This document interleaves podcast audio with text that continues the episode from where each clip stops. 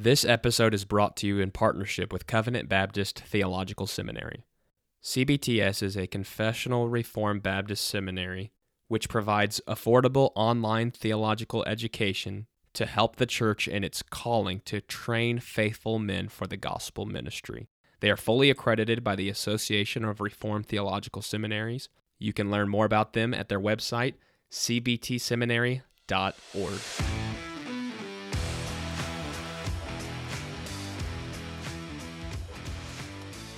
Covenant podcast exists to equip listeners with theological content from a 1689 Baptist perspective.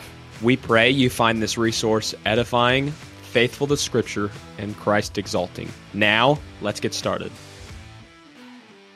Welcome to the Covenant Podcast. Jimmy Johnson here with my co-host Austin McCormick, and we have the privilege privilege of having Richard Barcellos on to talk with us about at least a part of his book, Getting the Garden Right. So, welcome to the Covenant Podcast, Dr. Barcellos. Oh, thanks for having me. If you would, would you please just introduce yourself to the audience? What do you do, and and where are you at? Uh, okay. Um, you probably don't want me to start in 1961 when I was born, but that's when I was born in Central California, raised, and then moved to Southern California right after I got married in 1986 to attend the Master's Seminary, and I graduated in 1989. Then I moved from uh, Southern California or Los Angeles area proper up to northern Los Angeles County in the high desert. Started a church, pastored there 15 and a half years.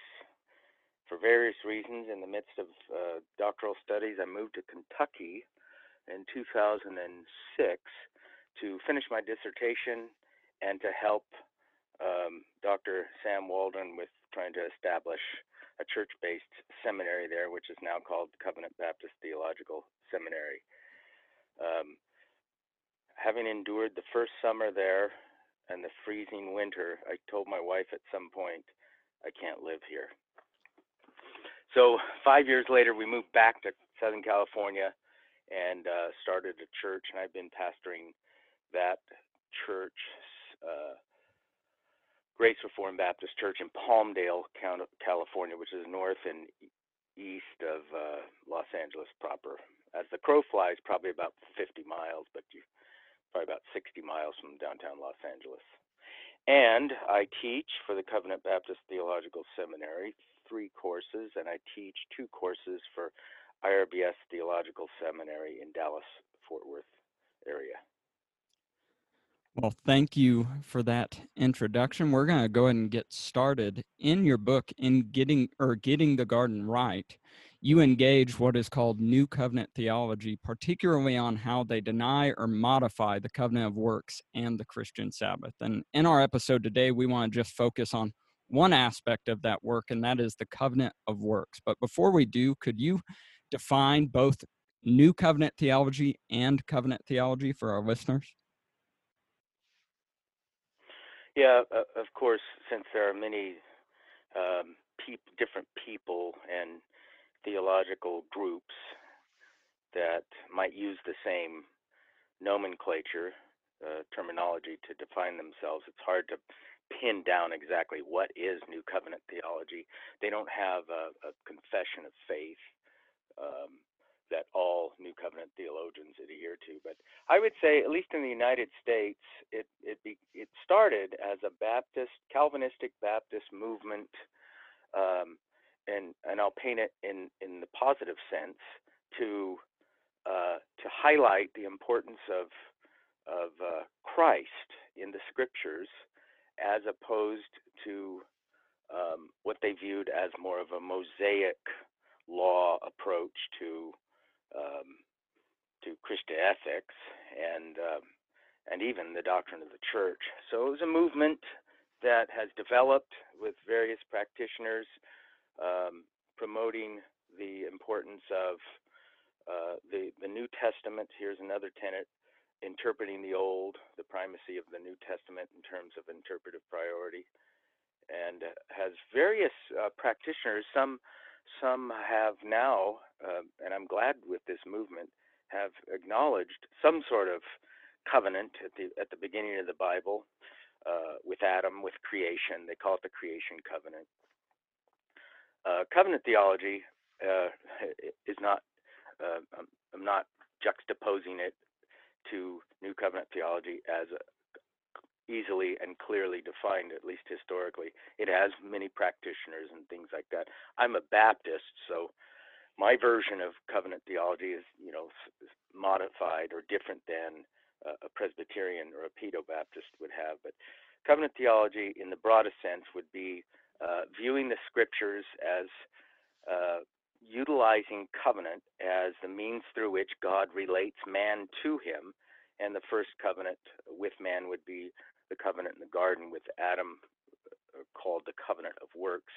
Adam was a sinless son of God in the special presence of God. His responsibility was to obey God according to a mandate given to him by his creator, and um, ultimately to arrive at the finished product, which would have been uh, sinless sons of God in communion with God all throughout the earth. The Lord made the earth to be inhabited with with creatures created in the image of God. But Adam obviously sinned, and so that brings in the need of of a different uh, way to get man to glory or to the eschatological state, and that's where the covenant of grace comes in. First revealed, I think, in Genesis 3:15, the promise of the seed of the woman to crush the head of the serpent, in the form of a uh, judgment, in the form of a curse on the serpent mercy for man, at least implicitly, is is promised there, and the covenant uh, uh, of grace would then be something like God's uh, means through which He's going to relate sinful creatures to Himself, and He does that through the work of the mediator between God and man, our Lord Jesus Christ, the skull crushing seed of the woman, as James Hamilton calls him. So that's it. Well, thank you for that uh, definition and introduction on both New Covenant theology and covenant theology. Uh, our next question that we have for you is What are some of the hermeneutical principles necessary to formulate doctrine correctly? Yeah, that's a, that's a good question. How long do you have again? um, well, uh, let, us start just as creatures. We are creatures created in the image of God with the ability to communicate through language. Um, and that is common to all creatures. It was, it was common between Adam and Eve prior to the fall, and it's common between all creatures created in the image of God and fallen, everybody after the fall. So believers and unbelievers have the ability to both communicate and communicate through written script or languages uh, that are then written. So, in one sense, we, we, there's overlap there. There are you know documents written by anybody um, are require certain principles of interpretation. Uh, what a sentence is, what a noun is, what a subject is, what a predicate is, you know, things like that. Um, so there's there there's that sense. There's uh, general hermeneutics principles that all creatures created in the image of God and fallen, unredeemed or redeemed, use for various documents, and and Christians historically have acknowledged you know, we use uh, common principles with unbelievers, and even the interpretive interpretation of Scripture. However, when you read Scripture, you see within Scripture, Scripture itself interpreting Scripture. Uh, this, is, this, is, usually discussed under two Latin phrases. Um, I'll just put them in English. The analogy of Scripture and the analogy of faith. The analogy of Scripture refers to Scripture texts that um, are speaking about the same doctrine or the same action or historical um, event as other scripture texts. So if you have a passage in one of the Gospels and you're struggling to understand it, if one of the other Gospels or any other place in Scripture speaks of the same doctrine or the same historical event, then we go there for help. Scripture helps us interpret Scripture. The, the analogy of faith is broader. It basically says, in order to understand Scripture, I can, I have to understand it in the context of all texts, or any text of Scripture finds its context in all the texts of Scripture. So I can go outside of my passage to past t- texts that aren't even dealing with the same historical event, but uh, the theology of Scripture is to be utilized uh, is a grid through which I read. I, I should read my texts. So um, that's that. That the analogy of faith is a huge uh, tool used by the Protestants and then the post-Reformation guys that that ended up producing the you know the Westminster Confession and its family of uh, documents. So I would say, uh, you know, there are some general hermeneutical principles, but then the sacred principles of um, the scripture texts, often citing and sometimes interpreting previous scripture texts. Um, if we're going to understand the Bible rightly, we have to see that happening and see how the Bible writers are doing that, and then try to drill down even deeper and saying, you know, what what things have to be the case for Matthew, for instance, to apply Hosea 11:1 to Jesus, and that takes a lot of work, but it's doable, and it's it's not something that's new. People have been doing that for for a long time. I think the the great uh, principle of the analogy of faith um, has allowed Christian orthodoxy, um, the Christian history, or the you know the so-called great tradition, to interpret the Bible theologically, and therefore, uh, I think correctly on the main doctrines of the, of the Christian faith. Uh, when we asked you to define covenant theology, you introduced uh, the covenant of works. Uh, so, for this next part of this conversation, we just want to flush out the covenant of works a little more.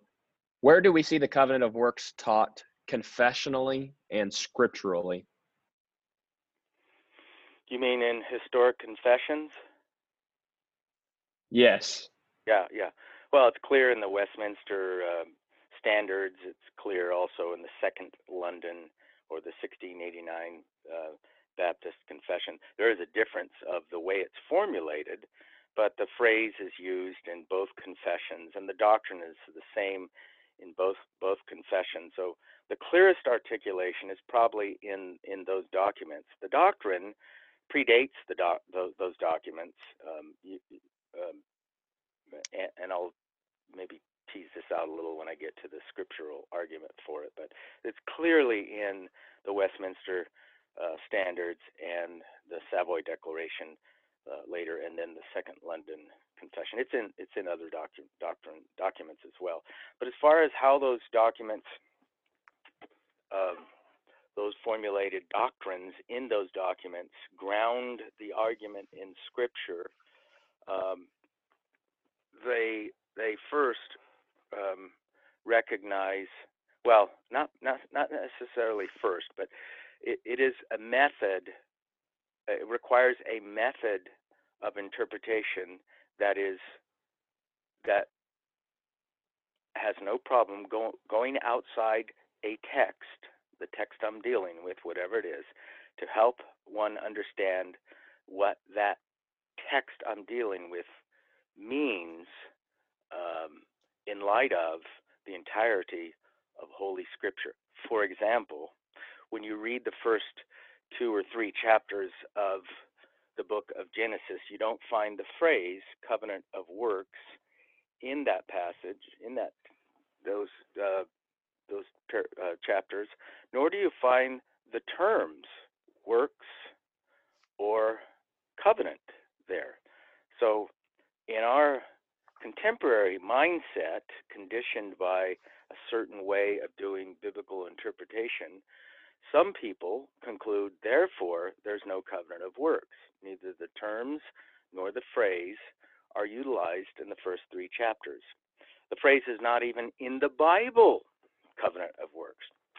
So, how did they come up with these confessional formulations uh, that use the, the phrase? Well, they compared Scripture with Scripture, and their doctrinal formulations are not expositions of individual texts, but doctrinal formulations that encompass or include the exposition of all texts that relate to this given subject. So, for example, Adam is not called uh, the Son of God or a Son of God until Luke chapter 3, verse 38. Now, theologically, we could say, well, he is said to be created in the image and likeness of God, which would make him a son of God, which is true. And that's probably one reason why he's identified explicitly in Luke 3:38 as the son of God. But Adam didn't become a son of God when the ink was still fresh on the page that Luke was writing on. Adam was constituted as son of God by virtue of his status at creation. So there's one example where theologically, as we as we increase the lens, the interpretive lens outside of Genesis 1 through 3, we realize that subsequent scripture sometimes makes explicit what is implicit in antecedent scripture. That is, scripture later sometimes fleshes out doctrine or, or theology that is not new to the ancient text, but is now explicitly identified um, as contained in the ancient text. The same thing is done with the, the doctrine of the covenant of works. You see God requiring obedience to Adam. You see God requiring obedience to Adam, not merely in the garden, but he was to fill the earth with image bearers like him. So it was uh, a work that started in the garden based on his obedience, but was to terminate outside of the garden as well. Now, when you um, go forward to Paul, this is a huge argument for the covenant of works. You see in Romans 5 um, that antithesis between Adam the first and Adam the last. Uh, the first Adam and the second or last Adam. And you see that it is the obedience of the last Adam that secures a righteousness for sinners. And you throw in a few other texts, you realize that the Son of God became man for us and for our salvation. And he procures this salvation by suffering and glory, by an obediently suffering uh, uh, suffering life that is rewarded with resurrection or or glory. And then if you bring another text in, uh, Romans 3:23, for all have sinned, violated the law of God, and fallen short of glory. And you ask yourself the question, who's the first sinner? The first sinner is Adam. What did he fall short of? Whatever glory is, he fell short of glory.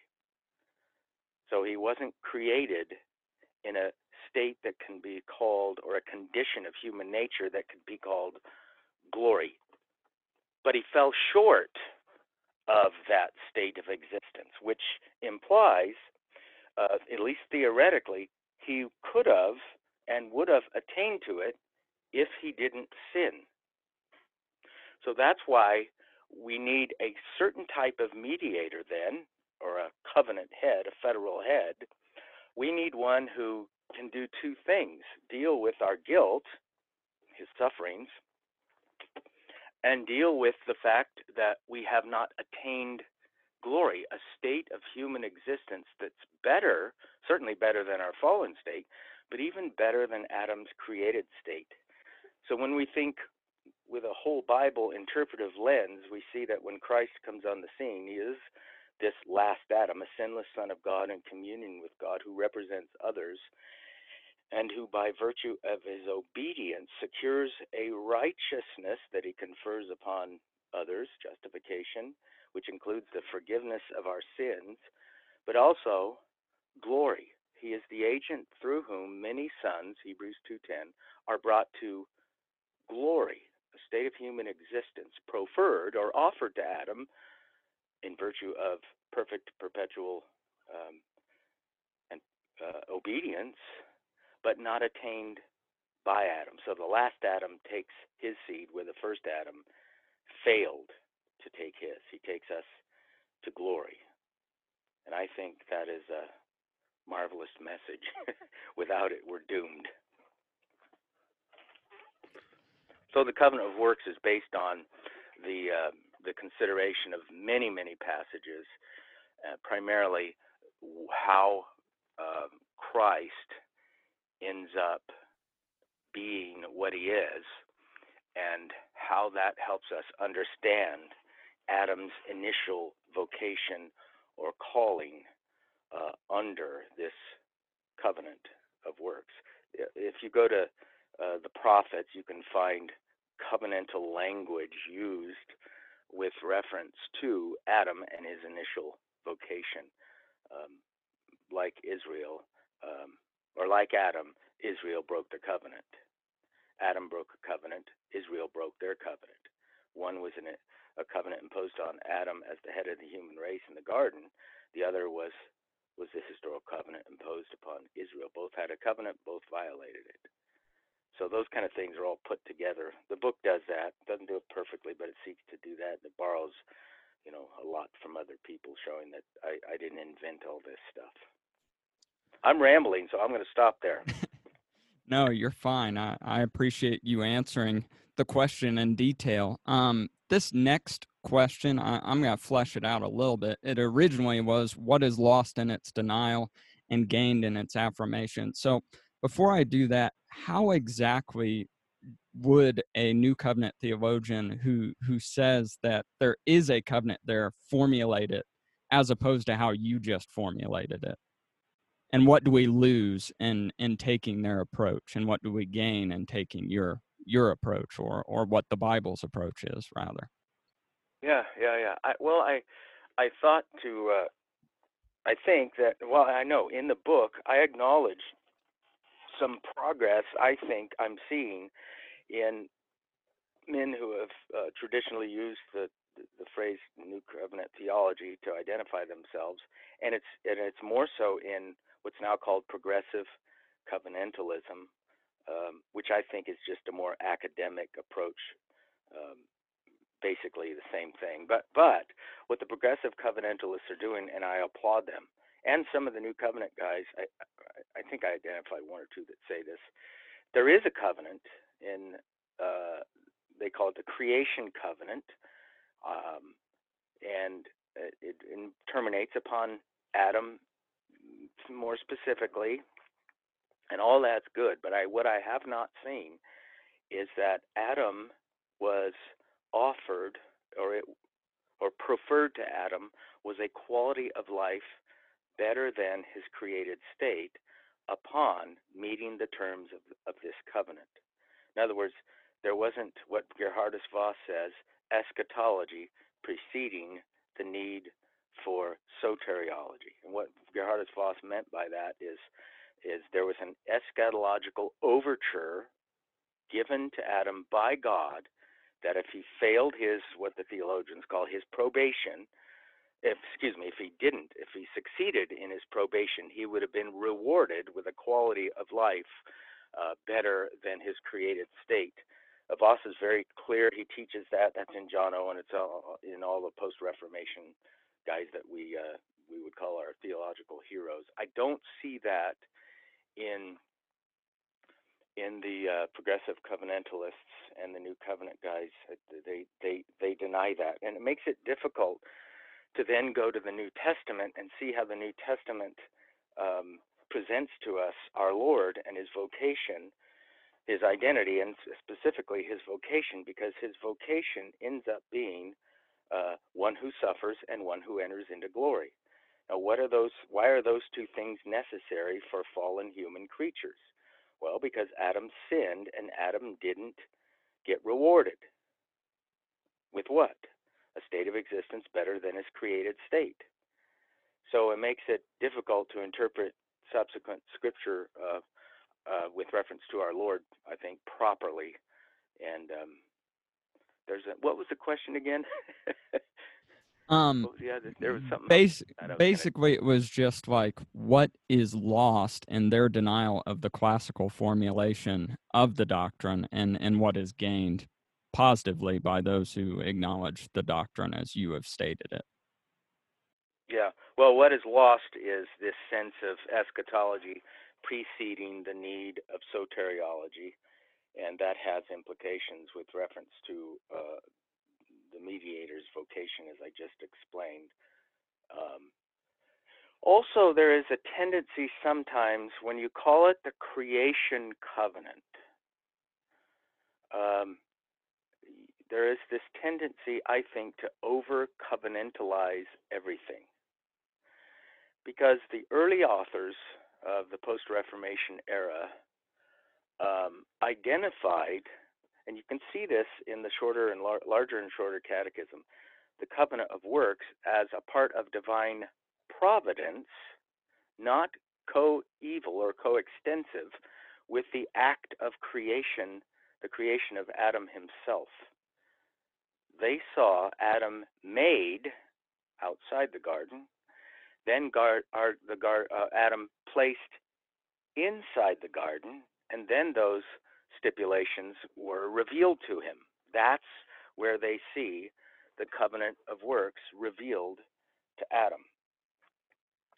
When you see it as coextensive with creation, there's a tendency to, to, uh, to I think, over covenantalize uh, everything and not end up identifying specifically what is this covenant in terms of uh, how it terminates upon Adam. Is it Adam merely as a creature, or is it Adam as a creature placed in the garden and then subsequently having revealed to him this covenant unto life or glory? I think it's the latter, and um, you know the book spells all that out and all that stuff. So for Reformed people or people who are confessional that uh, view this covenant of creation as uh, Adam's covenant and coextensive with creation. They have a problem with their own documents because I think the the Westminster uh, standards. Well, I don't think I know they distinguish between creation and providence and the covenant of works as a providential revelation subsequent to Adam's creation. Uh, you can see that in the in the catechisms, but also you can see it in the Westminster Confession, especially in seven one. Um, but I I digress. So on to the next question, unless you have one connected to that. Well, we'll go ahead and move on to the next question. Um, earlier, you alluded to one of the objections to the doctrine of the covenant of works, uh, people not being able to find that terminology in the first three chapters of Genesis. What other common objections are there to the doctrine of the covenant of works that you know of, and how would you respond to them? Okay, state that again. What are the common objections to the doctrine of the covenant of works, and how would you respond to them? Well, the biggest one is the the, the words aren't used in Scripture, um, but but Scripture texts, in order to be explained, are not merely repeated. Uh, I, I dealt with this recently. For instance, John ten thirty, I and the Father are one. If I ask somebody, do you believe in the full divinity of our Lord? And they said yes. And they said, and I asked them, uh, where do you believe that from? And they said, John 10:30. I and the Father are one. And then if I ask somebody else, do you believe in the full divinity of our Lord? And they said, no. And I said, what scripture text drives you to that conclusion? They said, John 10:30. I and the Father are one. There you have the same text, and you have two different views. One teaches the full divinity of our Lord, the other does not full, teach the full divinity of our Lord. The point is this you have to ask both people, what do you think that means? And when they say, when you say, what do you think that means, you're implying, tell me in words not contained necessarily in the text, what you think words in the text mean. Use other words to describe the meaning there. Otherwise, we're just going to sit here and you guys are going to quote the verses back and forth and we're never going to get any place. So the the point is is is that doctrine doctrinal formulations quite often use words other than or a series of words other than a series of words found in scripture because we're trying to explain what something means. You know, if you if you want to, you know, a really um, il- an illustration that illustrates what I'm trying to say is, you know, the person that says, "Give me Bible doctrine in Bible words." So if you're going to stand up and preach a text, all you can use is Bible words um, that that just doesn't work. And nobody preaches like that because uh, it doesn't work. It's not the way we communicate. We we read a statement and then we formulate another statement in our own words to try to explain that. And I think people have a problem with terms and phrases not in Scripture because they haven't thought through how Bible doctrine is formulated and how we do it every day uh, you know, in a, when we're discussing scriptures with other people. So I think that's a big thing people have to get over. The method by which doctrines are formulated. The method is this: we explain the words of Scripture in words other than Scripture, and it's okay. So that's a main one. You know, there's no the terminology is not used in the Bible, and I, I think another reason why people deny it they you know they just don't see um, eschatology, in the words of Vos, preceding the need for soteriology, or the proferment or offer of a quality of life based on Adam's obedience better than his created state. They don't see that. Uh, and, and I think one of the reasons they don't see that is because don't integrate scripture texts um, to the degree that they need to be. When you want to understand Adam's Adam's uh, identity and vocation, you not only study Adam, you study Christ. And when you do that, I think some of these difficulties in people's minds are are uh, should be satisfied. So those are two things. Thank you. Um, this next question you you've partially alluded to in sev- several different occasions, but how does the biblical doctrine of the covenant of works help us understand the work of Jesus? And and we might even flip that on its head. How does the work of Jesus help us better understand the covenant of works? I suppose, but you can answer it how you will. Yeah, that's a good way to put it because it's both, isn't it? It is both because there's ultimately one author of Scripture that's telling us the story of creation and redemption. That's God. So how does uh, how does the first Adam illumine the last Adam's identity and vocation, who he is and what he is to do, and how does the last Adam uh, illumine uh, the vocation, of, uh, the identity of voc- and vocation of the first Adam? Well, you're right. I have already alluded to that, but you know, I, I think the sufferings and glory paradigm of the New Testament, uh, sufferings and glory is used, I don't know, three or four times in very crucial uh, contexts. Luke 24, I, I think it's Acts 26 by Paul, Luke 24 is by Jesus, and then 1 Peter chapter 1 by Peter, sufferings and glory. And in every single case, uh, one of the times, by the way, it's sufferings and be raised from the dead on the third day, which illumines what glory means, or when our Lord entered glory. He entered glory by virtue of his res- third day resurrection. But all of those cases, uh, those uh, four instances, two in Luke, one in Acts, one in First Peter, are very crucial for us to understand our Lord's work and vocation. Uh, for various reasons, but one is in all four contexts, they're relating this paradigm of sufferings and glory to what the prophets of the Old Testament would say, had said. Now that's pretty important. So, sufferings and glory, whatever it means, is that which was promised in the Old Testament and was brought to fulfillment by virtue of what our Lord did, suffered, and entered glory. And again, why did he have to suffer? Because he assuming assuming the guilt of others. And then what's the need for entering into glory? Well, to bring human nature to a permanent state of existence. Its created state was not a permanent state. Adam could uh, find himself in a different condition or a state of existence. And Adam did. So, what our Lord does is he takes human nature, I think I said this before, he takes us to, to glory. I remember Sam Waldron uh, wrote an endorsement, I think it was for the Better Than the Beginning book that I had published several years ago. And he said, Adam derailed the glory train and Jesus you know, put it back on the tracks or something like that.